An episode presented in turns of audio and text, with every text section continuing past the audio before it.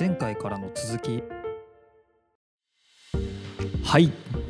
というわけで、はい。えっとシーズン3の、えー第2回。2回。うん、フードテックについて。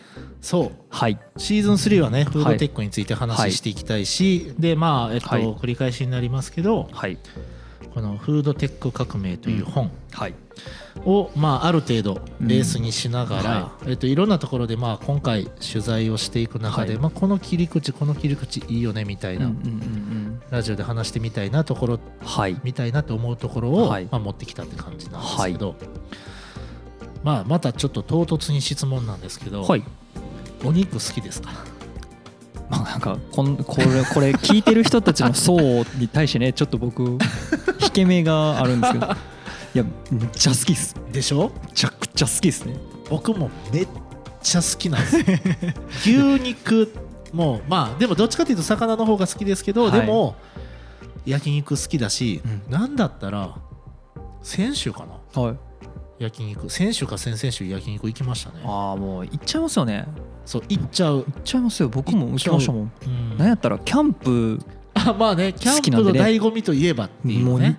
肉いやうん。まあねお肉以外いろいろ料理するのはありますけどやっぱ肉一回焼きたいじゃないですか。焼きたい。焚き火見ながらこうそうそうそうそう。チーっていきたいじゃないですか。ね。だからまああのーあらかじめね、はい。今のその原田さんの後ろめたさも取りたいし、僕も後ろめたさ取りたいんで言いますけど、はい。あのーえっと肉を食べないっていうことがはい。正しいわけではなくて、うん。今から考えるのはまあ大体肉の話は、はい。食べる量のバランスああなるほど。を考える話なので、はいはい。完全に、えっと、ゼロにしなくても僕はいいとは思ってます。うん。これは先に皆さんにお伝えしたしときたくていやここね。ううんすごい大事なんですよ。厳しくされちゃうと。そうしんどってなるじゃないですか。うん。辛いってなりますだから結局、えっと、大事なことは何かっていうと、僕はまあ適正なバランスだと思ってるんで、うん。えっと、例えば週5ではい。牛肉食べてるのはちょっと消費しすぎかもしれないですけどはいはいはいはい。それが例えば週3週2にうん。減らすだけどお肉好きやからっていう人とかに、まあ、僕は代替肉っていうのは選ばれるべきなんじゃないかなと思ってて、はい。で僕も今実は実践中で、はい。プラントベースの食べ物を選択できる時は、はいだから例えばレストラン行ったり、うん。えっと、なんかこう食事の中選べる中で、はい。プラントベースのメニューがうん。ちゃんと企業としてお店として設定してるものがある時は選ぶっていうのをなるべく実践しようとしてるんです。なるほど。でないんですよ。これが日本のフードテックが遅れてるゆえんなのかって思うんですけど。いやこれほんまにそうやと思ってて、あの僕もやっぱり友人とかにもちょくちょくいるし、あのまあ、今ちょっと少なくなりましたけど海外から入浴時代の友達とかがうん。たまに日本こう帰って、うん。あ日本帰ってくるじゃん。日本遊びに来てくれたりとかする時とかにそのベジタリアンやったりとかそっち系の子たちがたまにいるんですよね。うん。じゃあなんかそのどこなんかご飯行きたいって言われてどこに連れて行っていいかわからないというか調べてもない。そう。ないんですよ。ですよないね。んです。いやこれ困るなと思って。めっちゃ困るし、はい。でまだそのえっと ビーガンだったりとかっていう人は、えっとまあよくはないですけど、はい。でもなんかまあきっと食べれなくもないけど、うんあの食べないっていう人だと思うんですけど、うんうんうんうん。宗教上ねうん食べれない人とかももちろんいるわけで。うんそうですね。あの僕ユダヤ人の友達がいるんですけど、はいはいはい焼肉とか行った時に、はいやっぱ困困るっていうかね互いに。困っちゃったりとかして、そうですよね。だからそのね、えっと、そういうこうなんていうんですかねフードっていう大きいくくりの中には、えっと個人の好みうん個人の体調あとうん個人の宗教観。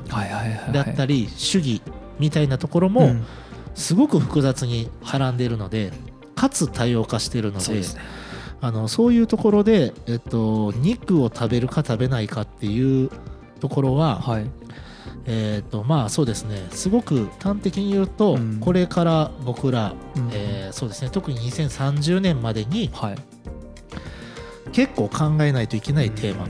なので、まあ先頭に持ってきてるなっていうところなるほどですね。はい、だから、あのーえっと、生産のフードテックっていう風なテーマはい。設定にしてるんですけど、これはまあ生産本当にいろんな生産があって、はい。で今回とりあえずお肉について持ってきてるんですけど、はい。えー、とこれはまあ野菜もしくは、えー、と水だったり、はい。えー、と麦だったり、いろんなものに、えー実は環境破壊だったり健康を害する要因だったりっていうのがあるっていう中で、はい。まあ、じゃあその、えっと、環境破壊とかあとは食料危機このまま人口増えていくと,、うん。えっと食料危機っていうのが起こるとは言われてるんですけど、はい。それをですね、はい。えっ、となんですかね、まあ、救うっていうか救おうとしている、うん。えーフードテックっていうのを紹介したいなとはい。思ってます。ですのでまあ、はい。あらかじめ言いますけど僕、はもしくは原田さんははいお肉が好きです。あのすいません。おはい。肉好きです、お肉大好きです。めちゃめちゃ好きです。大好きでそう大好きだから、うん。食べ続けたいから、うんうん僕は代替肉を選ぶんですよ。なるほど。バランスを取ればそっか。永久に食べていい未来が来ると思って信じてやまないのである程度制限をかけながらうん。だけど僕はこんなに重たい気持ちで、はい。あのこのリスナーの皆さんにはい。フードテック知ってもらいたいわけじゃなくて これねフードテック今から、あのこの食えっと代替肉はい。食べ、原田さんに実は食べてもらおうと思ってるんですけど、はい。今ねここにこれね手元にありますけど、美味しいんですよ。普通に美味しいしかつちょっとすごいなんかね俗っぽい言い方しますけどおしゃれ ちょっとね今ここにパッケージがね、ちょっとあの YouTube の方しか見れないの残念なんですけど、今パッケージもあるんですけど、ん。すごい洗練されてますよね。めちゃくちゃ作り込まれてて、ね。デザイナー優秀みたいな。いや。だからこうねこのフードテックが生み出す代替肉の世界って、はい。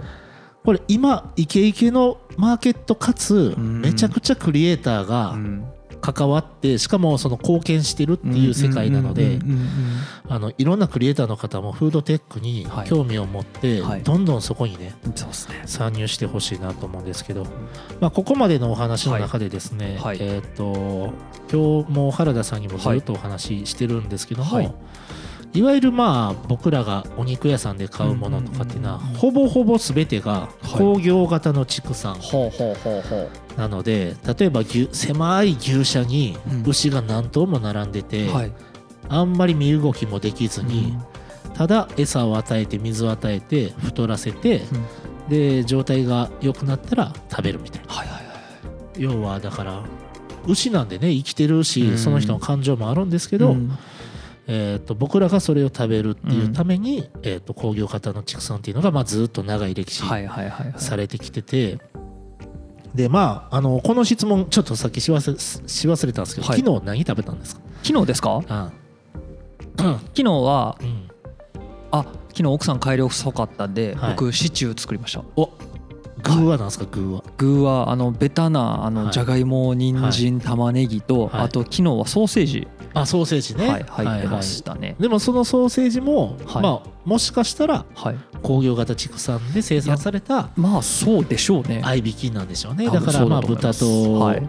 えー、と牛とはい。の合いびき肉だと思うんですけど、まあ要は僕らは命を食べて生きてるんですまあけど、そうですね。うんヨーロッパとかに行くとまずその倫理観そのものが受け付けないっていう方がビーガンになったりもするんです、ああなるほど。動物がかわいそうだそうですね。うん。うん。だからそのなるべくそれを食べないってボイコットしてる人もはい。いらっしゃいますし、うん。えー、といますね。ペスカトリアンって言ってペスカトリアン。ペスカトリアンって何どの状態かって言って、はい。肉は食べないけど、はい。魚は OK にしてる人たち。ほうほうほうほう。だから魚とお野菜。うん。は OK みたいな。人もいます。うんでそこのバランスの取り方も海外では人によって違うっていうことですなね。で完全にもうフルスペックのビーガンを貫いてる人は、はい。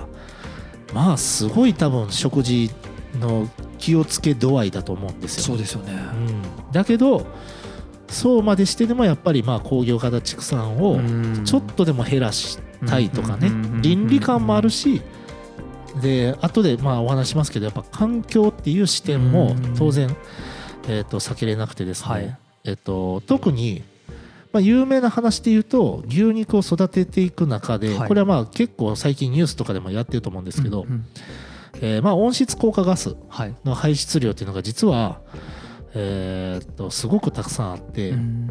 運輸関連要は物を運んだりとかするはい。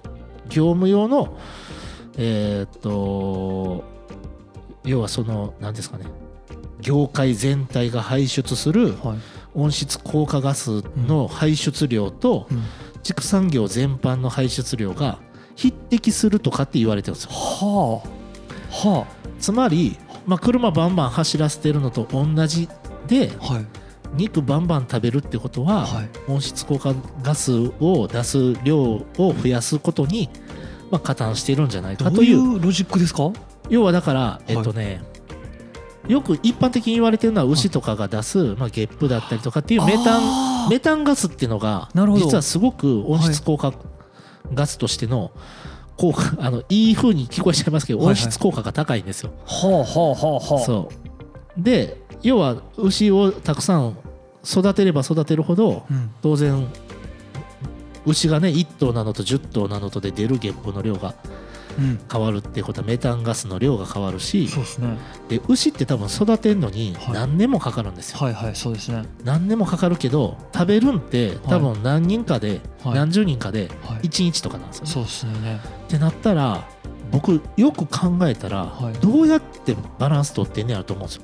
牛おらんくなるやんけと思うんですよ。いやいや普通に考えてまあずっと思ってますそれは。そう、ん。っだけどそんだけ分生産してるってことなんですよ。てことっすよね、うん、なんか、うんまあ、確かに。冷静に考えたら結構やばい、すごないですか？その量。うん、だからそのもちろんねこれ、まあ、繰り返しになりますけど、僕らは牛肉が好きです。好きです。好きなんですけど言いづらくなってきた、考え そう言いづらい。言いづらいけど考えないといけないですよ。うん、食べる量を、そうですね。うん、なるほど。なのでえっと要はプラスチック編ではい。オーバーシュートデーの話うん。したと思います。ありましたね。で先進国ではまあえっともう2年えーごめんなさい。半年で1年分以上使い切ってるので、はい。それをここだけ切り取ると、うん。今の食べてる肉の量をうん半分以下にしないとダメなんです。なるほど。要は動物性タンパク質を取る量をうん。今が100だとしたら、はい。半分に減らしてするとまあオーバーシュートっていう考え方からすると成り立ってくるっていうかそれで初めてバランスが取れ始めるっていうことなるでほど。すね。うん。みんなが半分にすればそう。いいんだ。でも半分にするのむずないですか？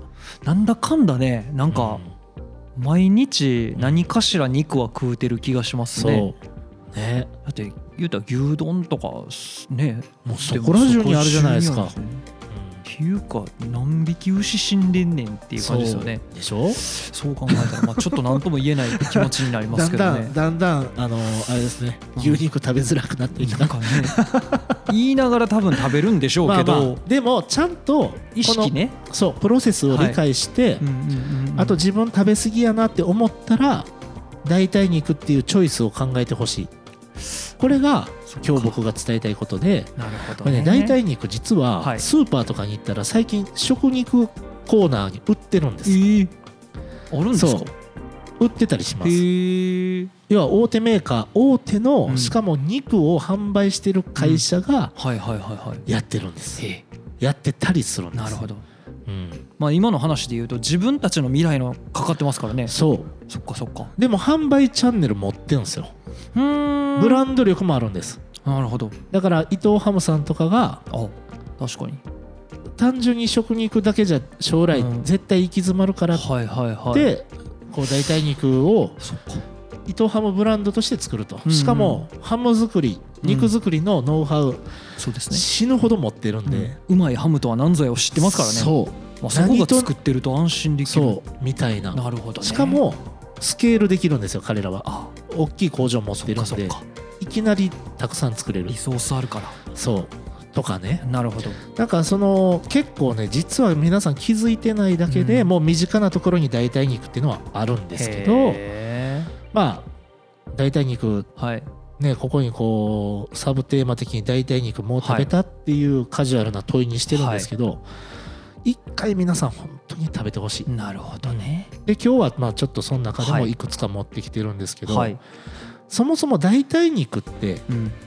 えー、と出てきたのが多分はい。そんなに最近あのむ昔からあるわけじゃなくてうん割と最近なんですよね。うんで、えっと、多分歴史で言ったら多分10年とか。はいはいはいはい。長くても15年とかじゃないですかね。うん。わかんないですけど。で原田さんアメリカいる時って、はい。ハンバーガーとかやっぱ食べるんですか？いやもうめちゃくちゃ食いますよ。あれなんでアメリカの人ってハンバーガーあんな食べるんですか？でもあの考えんでいいからじゃないですかね。ああまあ1回でね。もうなんかあの全部野菜入ってるし、ね、もうバンバンバンみたいな確かに。でシャーっつってガブみたいな。確かにね。なんかうん。あの手間のかかること苦手ないこれは偏見ですよ。はい。ただアメリカのの方々って結構手間かかるの苦手やから分かりやすいのがいいのかなっていうのでうん。もうバンバンバンバン確かにね。ガブみたいな。うん。なんかそういうとこがきっとあるんでしょうけど、代替肉でやっぱりね有名なブランドっていうか、はい。世界的に有名なブランドがはい。まず2つあって、はい。まあビヨンドミート、はいはいはい。 beyond ってどういう意味ですか？ beyond はそのななんていうの？超える？そう。超える？超越する？超越するですそう、ねはいビヨはい。ンドミートでえっと一方でインポッシブルフーズ不可能。不可能食品。不可能食品。なみたいな、うん。ではい。この2つまあはい。ちょっとなんか雰囲気に似てるんですけど、はい。 beyond ってねうん。なんかこう課題超えろみたいうんな超越するみたいな。で impossible ってきっとこれはうん逆張り的な感じで、はい。不可能を可能にしてるっていう意味性だと思うんですけどもこんな肉ありえへんやろみたいなね。そがえー、美味しいみうたいな。豆から肉作るみたいな、はいはいはいはい。ね。そのいわゆるまあこのえっと何からできてるのかっていうことを先に言いますと、はい。多くは大豆なんですね、なるほどですね、うん、ソイ。ソイ。ソイ。ソイすごいマジでソイすごい。ソイの可能性やばいですね。だって、はい。これねすごいのはこれめっちゃ今からアホなこと言いますよ、はい。肉ソイでできるじゃないですか、はい。しかも僕スターバックス行ったら冬場大体ソイラテ飲むんですよ。牛乳の代わりに、はいはいはいはい。え牛なんっていう？そっか。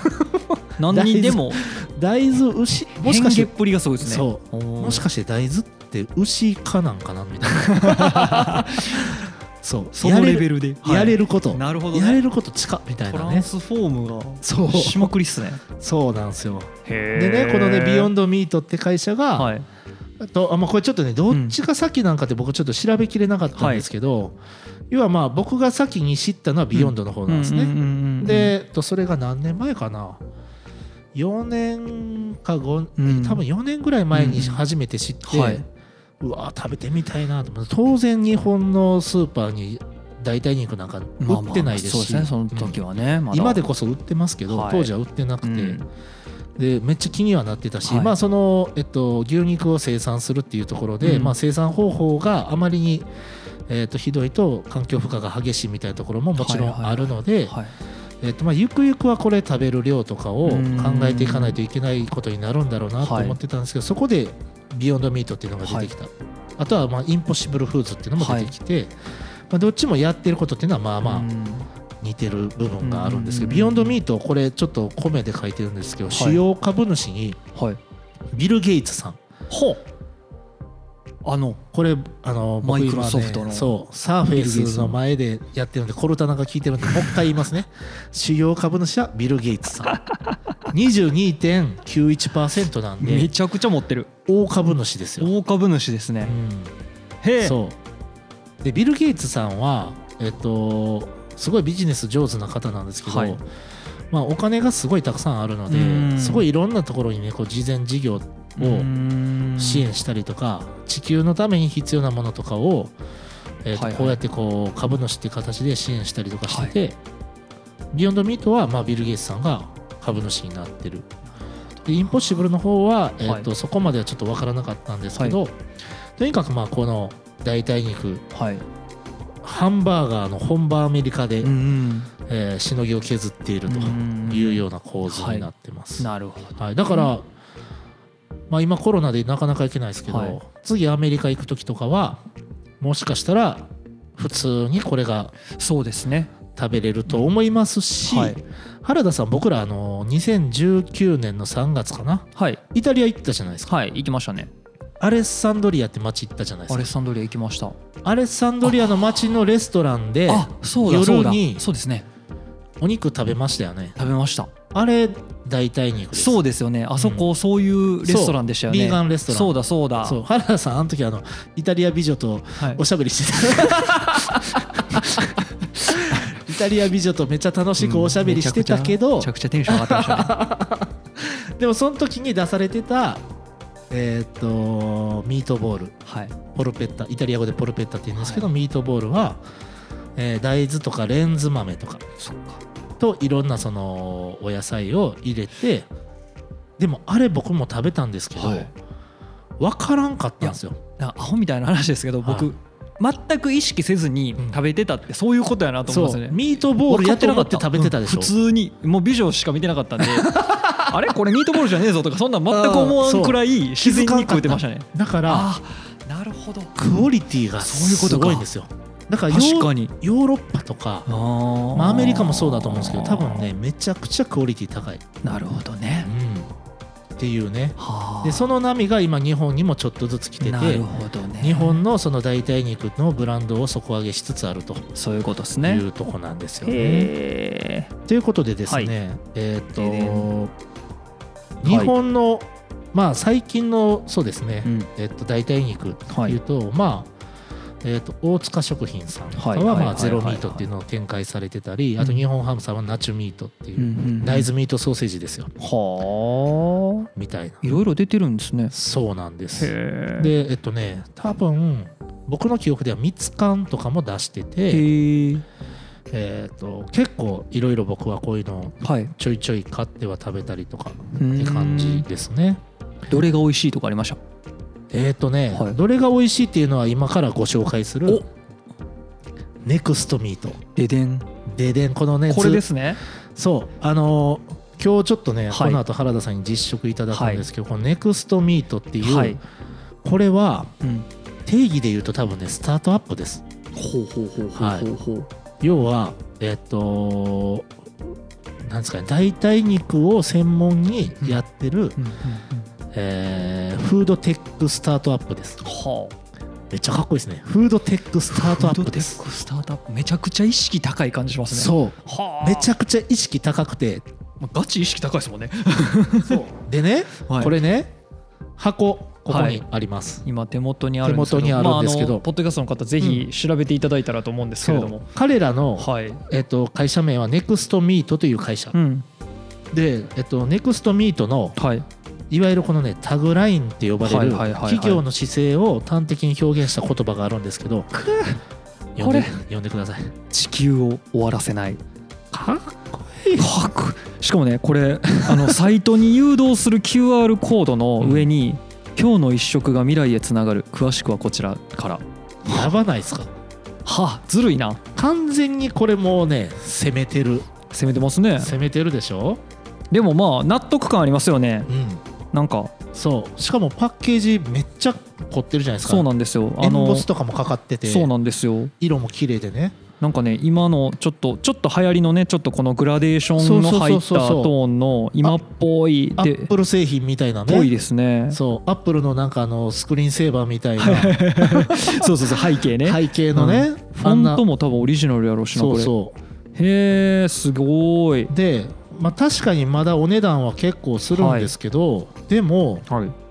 僕これ昨日夜ご飯ネクストこれ、ね、名前も面白いですよ。全部ネクストってついてて、はいは最近あのネクストミートがはい。発表したネクストハラミっていうのがあるんですけど ネクストハラミねもともと1.1やったのがね最近2.0になったんですよ、バージョンが。バージョンが。あ進化したんや。よりよりよりよりハラミになったってことですね。よりハラミになった、はいでその昨日これね僕ネクスト牛丼いただいたんですけど牛丼って書いてますけど、はい。要はまあ大豆丼ではあはいるんですけど、これね牛丼として食べれる。全然そのクオリティ、うんいや今ね僕実は手元にこのね 牛丼がねうん。あるんですよ。うん。あのちょっと YouTube の方にもこれ頑張ってお見せす写真 写真撮ってこれあそうですね、写真のアップをこううん。あの僕のちょっと今撮る写真でクオリティが低いのでごめんなさいなんですけど本当にね今目の前にこの牛丼の素があるんですよ。そう見た目は牛丼ですよねこれ完全に。牛丼っていうかあの牛丼の上の牛皿？そうあの牛皿ね。肉でしょ？はい。見た目絶対肉なんですよ、はい。だけどこれ大豆からできてるんですよね。完全に肉ですけどね。そう大豆加工品って書いてます、はあ、うん。しかも国産。食べていいんですか？まだです。まだでした。まだです、はい。ちょっと待ってください、もうねずっと先から実は匂いずっとしてて。あ そうですね。お腹空いてきたなだってもう今ねちょうどね、12時台なんでいやいい時間。お昼ご飯の時間なんですけど、はい。まあもうちょっとだけちょっとね、僕のお話を聞いていただいて、はい。でですね、はい。さっきね、はい。まあ、デザイナーの話はい。しましたけどあのこれ YouTube をご覧の方だけ伝わるんですけどはいあの代替肉ってこれはい。すごく新しい概念なんですよ。はい。で、えっとさっきのそのインポッシブルとか、ビヨンドミートとかもそうなんですけど、これウェブサイトとか行ってもらったら分かるんですけど、はい。まあ楽しい。しかもすごく重要なこととかもいっぱい書いてて、はいはいはい。で日本でもやっぱりその、えっと、大手メーカーさんだったり、うん。ネクストミートだったりとかっていうのは、えーすごくデザイナーが関わってめちゃくちゃ丁寧に伝えてる。なるほど、ね、でここに、まあ、クリエイターの結構存在意義みたいなのがあってこれ新しいことをはい。だから誰もあんまりこうなんですかね一般的になってないめちゃくちゃ早いことを、うん。あのー例えばその人受け手がイノベーターとかアーリーアダプターとかでいわゆる新しいものが好きな人はい。僕とかもそうなんですけど、はいはには多分まあこんな見た目になってなくてもうん。食いつくんですうよ、うですね。だけどそこからうん。大きくスケールさせようと思った時に、どんな世界観でどんなメッセージでどう伝えるかっていうことが実はこうクリエイティブの重要な要素だったりして、確かに。うん、これやったらちょっとやってみようかなっていう入り口まで手引っ張ってあげないとダメなんですよ。確かに。うん。そう。この辺がやっぱり特にそのなんですかね日本人ってうん。新しいことにちょっとこう抵抗感持つような人が多いじゃないですか。だけどそのそんな中でもやっぱりうん。まあえっとウーバーイーツも流行ったし、えっとアップル製品とかも最初にね、ああだこうだ言われましたけど、結局今みんなアップル使ってるし、そうですねなんだかんだ後から追いついてくるのは分かってはいますけど、その最初のその触れる瞬間ね、うん。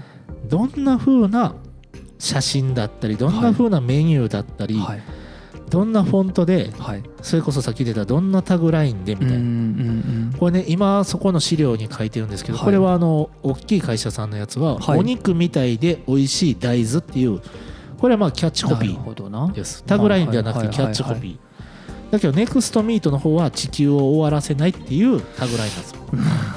で消費者からすると情報っていうのは、要はこれを読み取ってるわけで,、はい。でインポッシブルの方は「イートミートセーブ・ザ・プラネット。おー」だからまあちょっとネクストミートとうん。風合いは近いっていうかね、はいはいそうですね。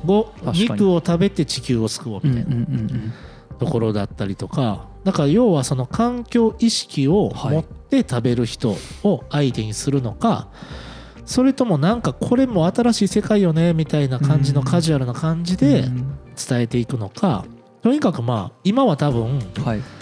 これ新しい概念なので、うん。まだあの僕とかみたいにこう変わったものが好きな人ばっかりが飛びついてると思うんですよね。ねだけどお値段がこれ高いってさっきああそうですね。言ったんですけどはいまだまだ確かに一般消費するには高い。けども、僕は多分これリピートすると思うんです。うん。なんでかっていうと,、えっと結構この会社の理念に共感できる部分があるのでう、ん。えっと時々はこれ食べたいなって思って、なるほどね。今僕目標にしてるのは、はい。食事の34割をプラントベースにするっていうのを目標にしてるんですね、はいだけどそれって無理やりそれをするのは難しいので、うん。世の中がそうなってほしいなっていう願いそうもですね。込めてるんですけどとにかくまあ3 4 0うん。プラントベースのものに置き換えていきたいなって思う中ですごくいいのに出会ったなとはい思ってはいはいはいまあ34割って言ったらまあ例えば毎お昼はい。